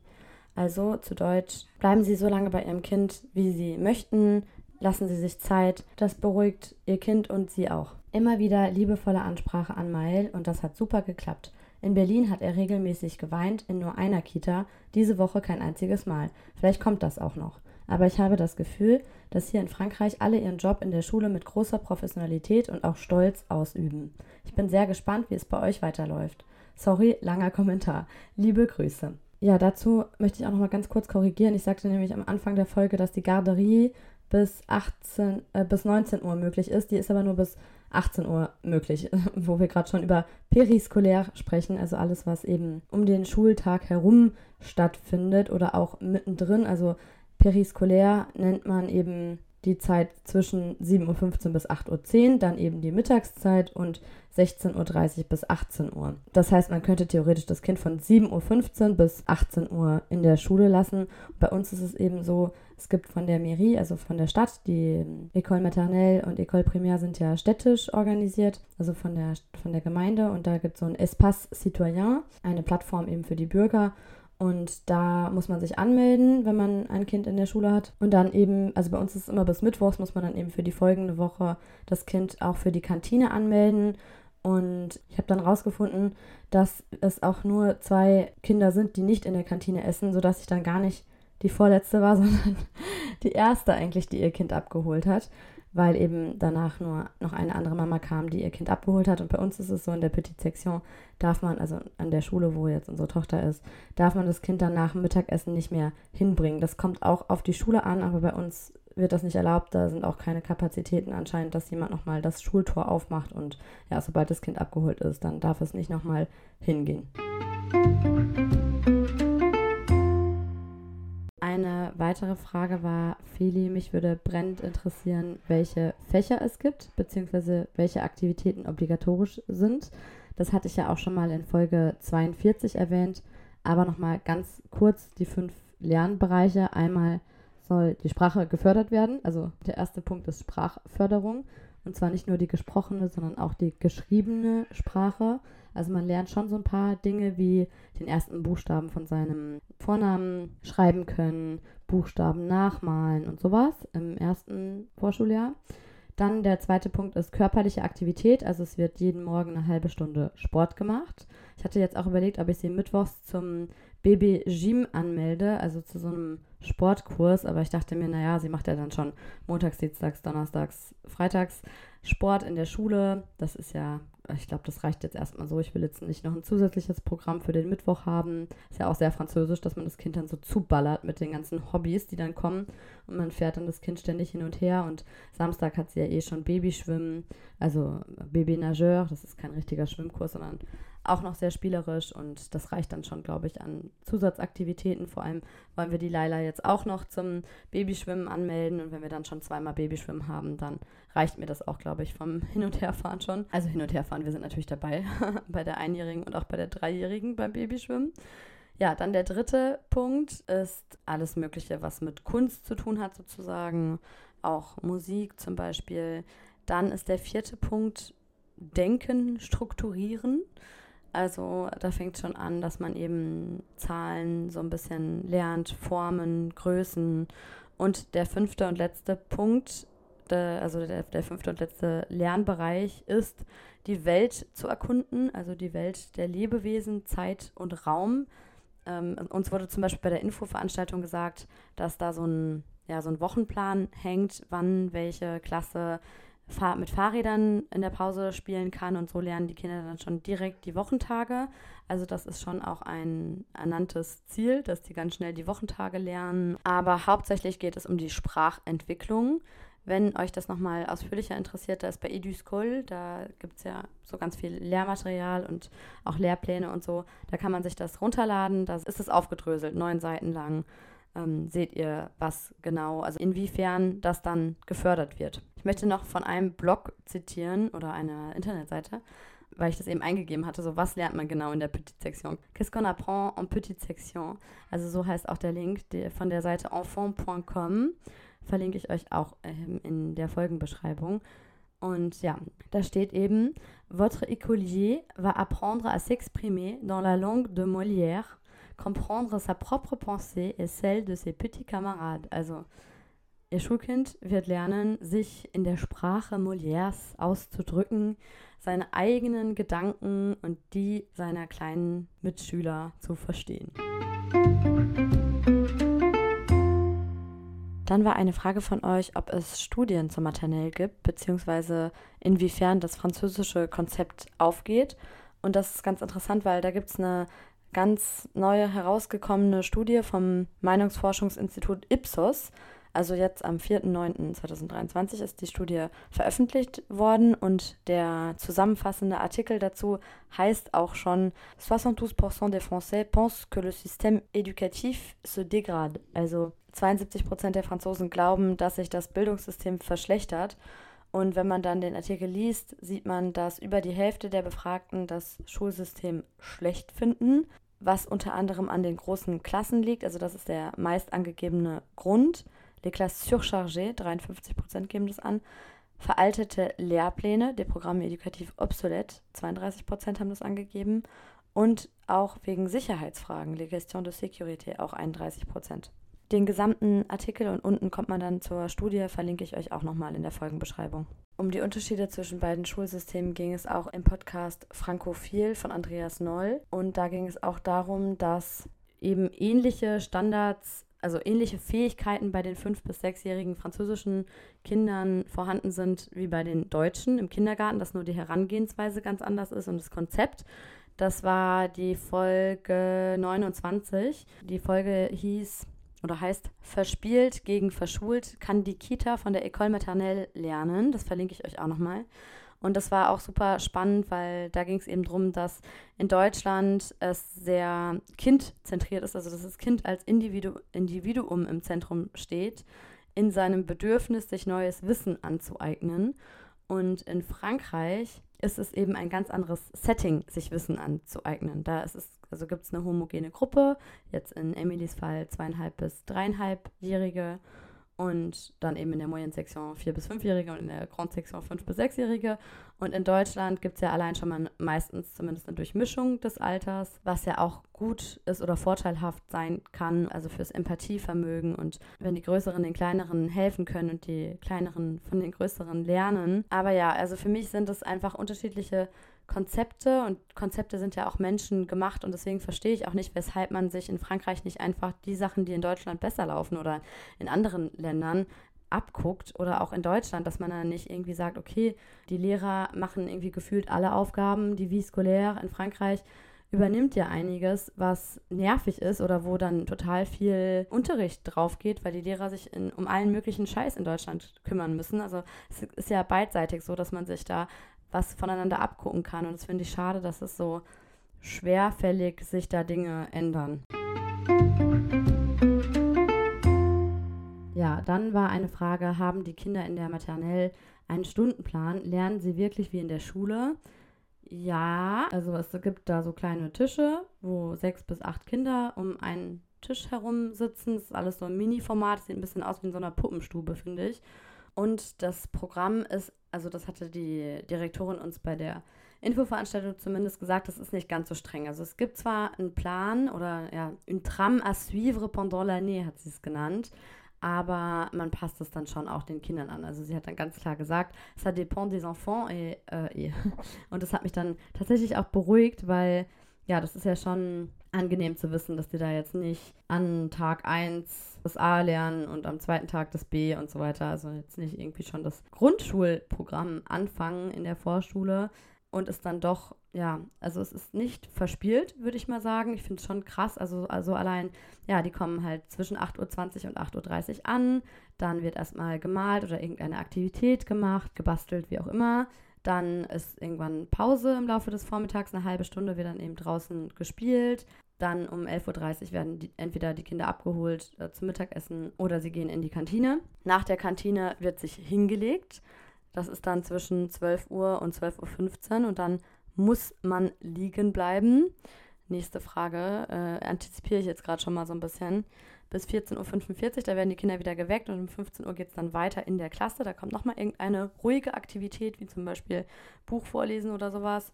Und also eine Geschichte vorlesen und dann ist nochmal Pause. Ich hatte übrigens gerade den Sport vergessen, also noch vor, ich weiß nicht, ob vor oder nach der Schul, also wo man im Schulhof ist mit allen anderen Kindern, sind die auf jeden Fall morgens noch eine halbe Stunde dabei, Sport zu machen.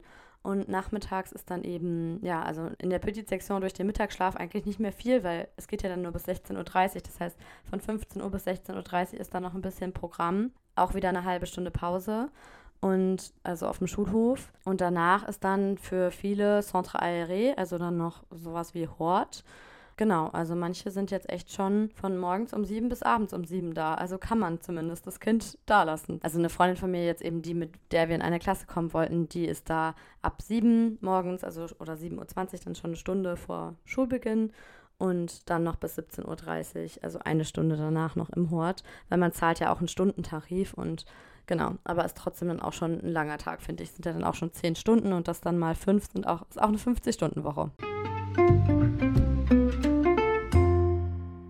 eine Frage war, wie es mir mit dem Thema Mittagsschlaf geht. Wenn du das jetzt hörst, dann weißt du wahrscheinlich direkt, dass du gemeint bist. Vor allem ist das eine Person, die sich auch professionell mit dem Thema Kinderschlaf, Baby und Kinderschlaf auseinandersetzt. Und ja, ist für mich auch ein Trigger-Thema, muss ich sagen. Ich habe da auch aber anscheinend eine ganz andere Eigenwahrnehmung oder Erinnerung als das, wie es tatsächlich war, weil in meiner Erinnerung musste ich im Kindergarten ständig liegen bleiben, bis die Schlafenszeit vorbei war oder die Ausruhzeit und ich fand das ganz, ganz schrecklich. Und als ich meine Mutter gefragt habe, wie oft das denn vorkam, wie oft ich in, im Kindergarten Mittagsschlaf gemacht habe, meinte sie, dass sie mich eigentlich immer vor dem Mittagsschlaf abgeholt hat, bis auf zwei oder dreimal in der gesamten Kindergartenzeit. Und da hatte ich sie darum gebeten, weil ich da da bleiben wollte mit Freunden oder so. Das heißt, in meiner Vorstellung oder in meiner Erinnerung, also ich fand das so einprägsam, ich erinnere mich wirklich daran, ich habe wirklich Erinnerungen daran, wie ich da lag und schlafen musste, aber nicht konnte. Und ja, also man hat halt einfach so gar kein Zeitgefühl als Kind, weil als ich dann erfahren habe, dass es wirklich nur ein paar Male waren, war ich wirklich überrascht und dachte mir so, krass, dass ich das schon so schwierig fand. Und ich finde die Vorstellung ganz, ganz furchtbar, dass mein Kind da zweieinhalb Stunden liegen muss. Ich hatte da ja auch schon mal vor ein paar Tagen bei Instagram drüber gesprochen, weil äh, unser Nachbarskind, das war genau ihr Fall. Also unsere Tochter macht ja auch keinen Mittagsschlaf mehr normalerweise. Und das Nachbarskind eben auch nicht, aber musste dann im Kindergarten, also in der École Maternelle, Mittagsschlaf machen und hat dann vor Frust, weil die dürfen ja auch nichts lesen oder irgendwie was Ruhiges machen, sondern sie müssen wirklich liegen bleiben, auch wenn sie nicht schlafen. Und das ist ja auch echt lange, zweieinhalb Stunden dann. Und da ist sie dann, war sie dann danach, also das Nachbarskind war danach so frustriert, dass es dann eben andere Kinder im Hof, also oft in der, in der Pause dann gehauen hat und dann wurden die Eltern einberufen. Ils se sont fait convoquer. Also es gab dann eine Convocation, eine, wurden einberufen und dann wurde eben besprochen, wie man vorgeht. Und zum Glück konnte sie dann in eine größere Klasse in der Zeit kommen. Das finde ich dann schon mal gut. Aber ich finde es schade, dass erst irgendwie was passieren muss, damit das möglich ist. Also irgendwie, äh, das ist echt ein Thema, wo ich mir gerade noch Gedanken mache, wie das dann wird. Also bisher hole ich sie ja immer um 11.30 Uhr ab. Ich möchte das auch bisher so lassen, bis ich merke, dass sie auch selber so eingewöhnt ist. Aber wenn sie dann da schlafen sollte, würde ich gerne vorher denen sagen, dass sie eben normalerweise nicht mehr schläft, weil das stelle ich mir schon problematisch vor. I keep you updated. Achso, ich hatte übrigens schon bei der Infoveranstaltung gefragt, was passiert denn, wenn das Kind nicht schlafen will? Und da meinte die Direktorin, die schlafen alle oder ruhen sich alle aus und die sind auch alle total müde von den ganzen Eindrücken und auch manchmal vom vielen Weinen, dass sie dann einfach einschlafen. Und das war auch so ein Moment, da hat sich bei mir alles zusammengeschnürt. Da habe ich echt überlegt, ob ich aufspringe und rausrenne von dieser Infoveranstaltung. Also, boah, das war auch sowas, also als wir über das Thema Montessori-Schule gesprochen haben, war das für mich auch so ein großer Punkt, weil man da wenigstens, also da wird es auch versucht, dass die Kinder schlafen. Die müssen sich hinlegen, aber wenn sie nach 20 Minuten nicht schlafen, dann dürfen sie rausgehen in den Hof, nach draußen. Und das ist sowas, das nervt mich, dass es da so unflexibel ist hier in unserer Schule. Ja, und dann war auch noch ein anderer Vater, der ist dann da so ein bisschen drauf eingegangen. Also der hat dann meine Frage quasi noch weitergeführt, was ist denn, wenn, wenn das Kind nicht schläft? Und dann meinte er, sein Kind ist gar nicht müde zu kriegen quasi. Und dann meinte sie nur, also die Leiterin, wobei man vielleicht auch nicht alles so ernst nehmen sollte, was sie sagt, aber die meinte dann, ja, ne vous inquiétez pas, euh, au pire, il y aura le fouet et euh, du CBD, also schlimmstenfalls gibt es halt einen Schlagstock und CBD. Ähm, und ich dachte mir dann so, Deuxième Degré, Second Degré. Auch nach zehn Jahren in Frankreich finde ich es überhaupt nicht lustig. Ich finde es komplett deplatziert, so einen Witz zu machen. Ja, dann geben wir im Kind halt Drogen oder schlagen es, dann schläft es schon. Finde ich einfach ein absolutes, also fand ich total daneben. Aber ja, ich bin da vielleicht auch so ein bisschen Stock im Arsch Deutsch unterwegs, dass ich mir denke, geht's noch? Also, pff. Und was ich auch krass finde, also von 11.30 Uhr bis 15 Uhr arbeiten die Lehrer ja nicht, weil im Schlafraum ist ja, sind ja nicht die Lehrer, sondern da sind ja dann andere Personen, die sich dann eben ums Schlafen kümmern. Sind das die AZEM? Ich glaube ja, ich weiß gar nicht mehr genau.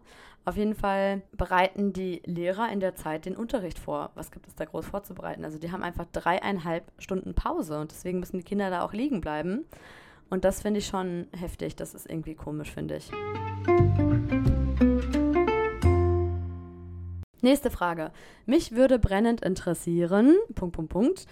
Da hat jemand gefragt, warum ihr euch entschieden habt, schon für die maternell Schultüten zu machen und nicht erst für die Elementär. Ja, also einfach weil für mich der Schulstart jetzt ist. Also klar, sie ist erst drei und nicht sechs und das merkt man auch. Also ich hatte halt eine ja, eine deutsche Schultüte wie für eine Sechsjährige gekauft und die ist einfach viel zu groß für sie gewesen. Also das werde ich beim nächsten Kind anders machen. Aber ich wollte auf jeden Fall so meine deutsche Tradition mitgeben und dadurch, dass es halt hier nichts Besonderes ist, der Schulstart, es gibt keine Feier, es gibt kein, es gibt nichts irgendwie, es fängt halt einfach so an. Ich hatte jetzt auch schon mal von anderen gehört, ähm, also einen Erfahrungsbericht gehört, dass da eine größere Klasse was vorgemacht hat, also ein, ein Theaterstück oder sowas. Das finde ich total schön. Das ist auch sowas, das ist so simpel und macht auch bestimmt auch den größeren Schülern Spaß, den kleineren irgendwie was zu zeigen, was sie gelernt haben oder so.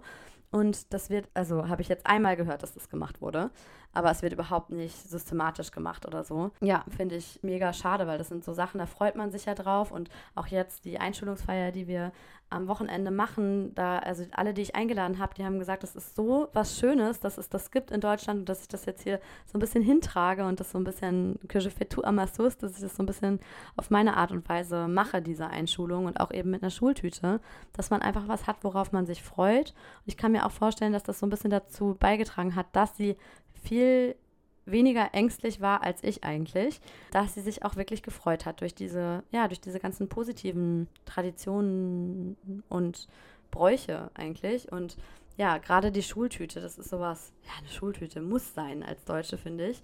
Die deutsche Botschaft in Paris hatte mal letztes Jahr im Sommer, am 28.08.22, wenn ihr den Beitrag sucht, einen Beitrag geschrieben zum Thema Schultüte. Den würde ich gerne einmal vorlesen, weil ich das so cool fand irgendwie. Also ich musste echt lachen, als ich das gelesen hatte damals und es passt jetzt gerade zur Folge und auch zu dieser Frage. C'est un rituel immuable en Allemagne. Les enfants qui font leur toute première rentrée scolaire se promènent avec un cornet en carton. Unser war aus Stoff, aber egal. Presque aussi grand que. La Schultüte. La Schultüte.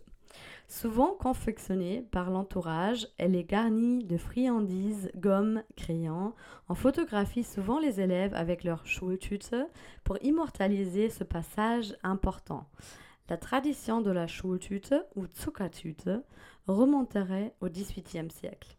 Ja, also für die, die nur Bahnhof verstanden haben, das ist also, es geht eben darum, dass es in Deutschland ein festes Ritual ist, dass die Kinder, die das erste Mal in die Schule kommen, so eine Papptüte mit sich herumschleppen, die fast genauso groß ist wie sie selber. Und dass die Schultüte zumindest traditionell oft von Freunden oder Familie gebastelt wird und mit Süßigkeiten, Radiergummis, Stiften und so weiter befüllt wird und oftmals macht man dann ein Foto von den Schülern mit ihrer Schultüte, um diesen wichtigen Schritt festzuhalten oder diesen, ja, Step, wichtigen Schritt, sagt man das. Ihr wisst, was ich meine. Und diese Tradition stammt schon aus dem 18. Jahrhundert. Man hat früher ja auch eigentlich immer nur Süßigkeiten reingemacht und von einer Zuckertüte gesprochen. Ich glaube, auch in der Ex-DDR spricht man immer noch von einer Zuckertüte, aber mittlerweile macht man da ja auch alles mögliche andere rein. Also Mittlerweile sagt man ja Schultüte dazu. Also ich zumindest kenne das unter dem Begriff Schultüte, aber ich habe auch schon Zuckertüte gehört. Und ja, meine Mama hatte eine Original-Schultüte aus den 70er Jahren uns geschickt und die war von der Größe viel passender. Also mit der sind wir dann zur Schule gegangen. Sie war dann so ein bisschen traurig, dass sie die nicht mit reinnehmen durfte. Aber wir haben auch noch das obligatorische Foto vor der Schule gemacht. Sie war so aufgeregt, dass sie eigentlich gar keine Bilder machen wollte. Ich habe dann echt nur einen Schnappschuss gemacht von ihr mit der kleinen Schultüte vor der Tür und andere Bilder haben wir dann nachmittags gemacht. Hatte sie eigentlich auch keinen Bock drauf, aber ich habe sie erpresst. Typisch französische Erziehungsmaßnahme. Kleiner Scherz, aber ja, ich habe sie wirklich erpresst. Ich habe gesagt, wenn wir jetzt noch eine Freundin treffen wollen, dann machen wir wenigstens ein Bild zusammen vorher, weil ich war eh schon beleidigt, dass sie die Schultüte einfach so alleine ausgeleert hatte, ohne auf irgendjemanden von uns zu warten, Jerome oder mich. Ja, ich meine, sie ist halt erst drei. Das ist ja auch klar und ich war auch einfach total emotional an dem Tag, sonst wäre ich wahrscheinlich nicht irgendwie an die Decke gegangen, als ich gesehen habe, dass sie einfach alles ausgeschüttet hat. Und ich hätte das halt gerne gefilmt oder so. Aber ja, das ist halt echt eigentlich übertrieben. Also um auf die Frage zurückzukommen, es ist eigentlich übertrieben. Vor allem haben wir das ja auch anfertigen lassen. Ähm, aber irgendwie, ja, ist das halt für mich auch so, ja, war es mir auch einfach das Geld wert. Also es war schon echt teuer, muss man sagen. Und vor allem ist es ja auch eine wiederverwertbare Schultüte, wo man dann so ein Kissen reinmachen kann. Das habe ich auch gleich mitbestellt. Und ja, das benutzt sie jetzt aber auch schon als Kissen. Also immerhin ist es jetzt für was gut. Ich glaube, die kleine Schultüte hat ihr aber viel besser gefallen. Und ja, und ich möchte noch mit einem Erfahrungsbericht die Folge schließen. Und zwar hatte mir Simone geschrieben bei Instagram, hatte mir auch erlaubt, dass ich die Nachricht vorlesen darf. Sie hatte mir geschrieben, Hallo Felicia, mein Name ist Simone und ich wohne in Deutschland an der Grenze zu Frankreich. Meine Tochter, viereinhalb, ist in der Grande Section der französischen Schule in Deutschland, also das ist die letzte Vorschulklasse. Und mein Sohn, anderthalb, geht in eine Elysée-Kita in Deutschland. Ich bin Deutsche und mein Mann hat beide Nationalitäten. Ich verfolge deinen Podcast und freue mich jedes Mal auf eine Folge, da mich die kulturellen Unterschiede sehr interessieren. Es klingt für Deutsche nach einem sehr strengen Ecole-System, aber meine Erfahrung ist, dass es vor allem gut organisiert und professionell ist. Letztlich ist es immer noch ein Kindergarten, in dem es auch Zeit zum Toben und Spielen gibt. Die angebotenen Einheiten, wie zum Beispiel Sport und Musik, werden von Lehrenden, Lehrenden veranstaltet, die die Fächer studiert haben und darauf spezialisiert sind. Ich bin von dem Konzept sehr angetan, obwohl ich am Anfang auch vergeblich die Kuschelecke gesucht habe. Liebe Grüße, Simone. Ja, neuerdings ist ja jetzt auch die Überlegung, dass man die Schule schon ab zwei machen soll. Ich dachte erst, es wäre ein Scherz, als mir das äh, vor ein paar Tagen jemand gesagt hat, aber ich habe tatsächlich mich jetzt so ein bisschen dazu eingelesen. Ich verlinke euch auch noch mal einen Artikel dazu. Also das ist wirklich eins von Macrons Projekten, zumindest in einigen schwierigen Vierteln, die Schulpflicht ab zwei zu ermöglichen. Vor allem, weil es ja dann auch gratis ist, also zumindest für die Eltern. Ich glaube, ein Platz kostet ja auch trotzdem zwischen 7.000 und 9.000 Euro pro Jahr. Und das geht natürlich von Steuergeldern ab. Also nur weil die Schule für uns kostenlos ist, kostet es natürlich den Staat trotzdem was. Aber das ist ein Thema für sich. Ihr merkt, es gibt wahnsinnig viel zu erzählen zu dem Thema. Ich habe auch nicht mal alle Fragen abgearbeitet, aber jetzt bin ich schon wieder so weit über die Zeit, dass ich es jetzt gut sein lasse. Ihr merkt, es bleibt spannend. Der Schulstart ist aufregend. Es ist, es ist eine große Veränderung für Kind und Mama und Papa und Geschwister und alle. Ja, drückt uns die Daumen, dass sich das alles einspielt. Aber ich bin ja guter Dinge beziehungsweise besserer Dinge, sagt man das, als noch vor zwei Tagen, wo ich ja durchgedreht bin, weil ich mir dachte, ich, ich möchte das gar nicht. Ich möchte gar nicht, dass mein Kind jetzt in die Schule muss und so. Aber ja, jetzt habe ich mich wieder ein bisschen eingekriegt und das ist natürlich auch alles unglaublich aufregend und emotional. Ich glaube, ich war auch, also ich war wirklich aufgeregter als Emily. Ich hoffe jetzt, dass sie sich dann auch traut, dort in die Schule aufs Klo zu gehen. Die gehen ja da immer gesammelt dann hin. Ich glaube, jede Stunde wird denen vorgeschlagen, dass die dort zur Toilette gehen. Und erstmal hatte ich da auch Bedenken, dass das unhygienisch ist. Aber ein Nachbar von mir, der macht so Instandhaltung von, also der macht so eigentlich wegen Feuerschutz und sowas. Der meinte, dass das unberechtigt ist, diese Angst, so, weil er das mitbekommt, wenn er da arbeitet, dass das da wirklich oft geputzt wird und so. Das beruhigt mich schon mal sehr, weil meine Angst war, dass da halt alles voller Pipi ist. Vor allem, ja, wenn kleine Jungs da irgendwie noch nicht richtig ähm, zielen können und dann alles voll ist oder so. Aber das ist anscheinend ja nicht, nicht ganz so schlimm. Weil eine Freundin von mir hatte auch schon gesagt, ja, willst du ihr nicht so Wegwerfauflagen mitgeben, vor allem weil Emily echt damit Probleme hat, woanders auch aufs Klo zu gehen. Und ja, jetzt in der Schule war sie bisher nicht. Ich hoffe, dass das nicht anhält, dass sie anhält, einhält. Ich hoffe, es hält nicht an, dass sie einhält. Ihr wisst, was ich meine. Und ja, jetzt wünsche ich euch erstmal einen schönen restlichen Tag, Abend Nacht, Morgen, wann auch immer ihr diese Folge hört. Ich freue mich, wenn ihr das nächste Mal wieder einschaltet bei Ulala, eurem Frankreich-Podcast. Und wünsche euch bis dahin alles Gute und sagt euch au revoir.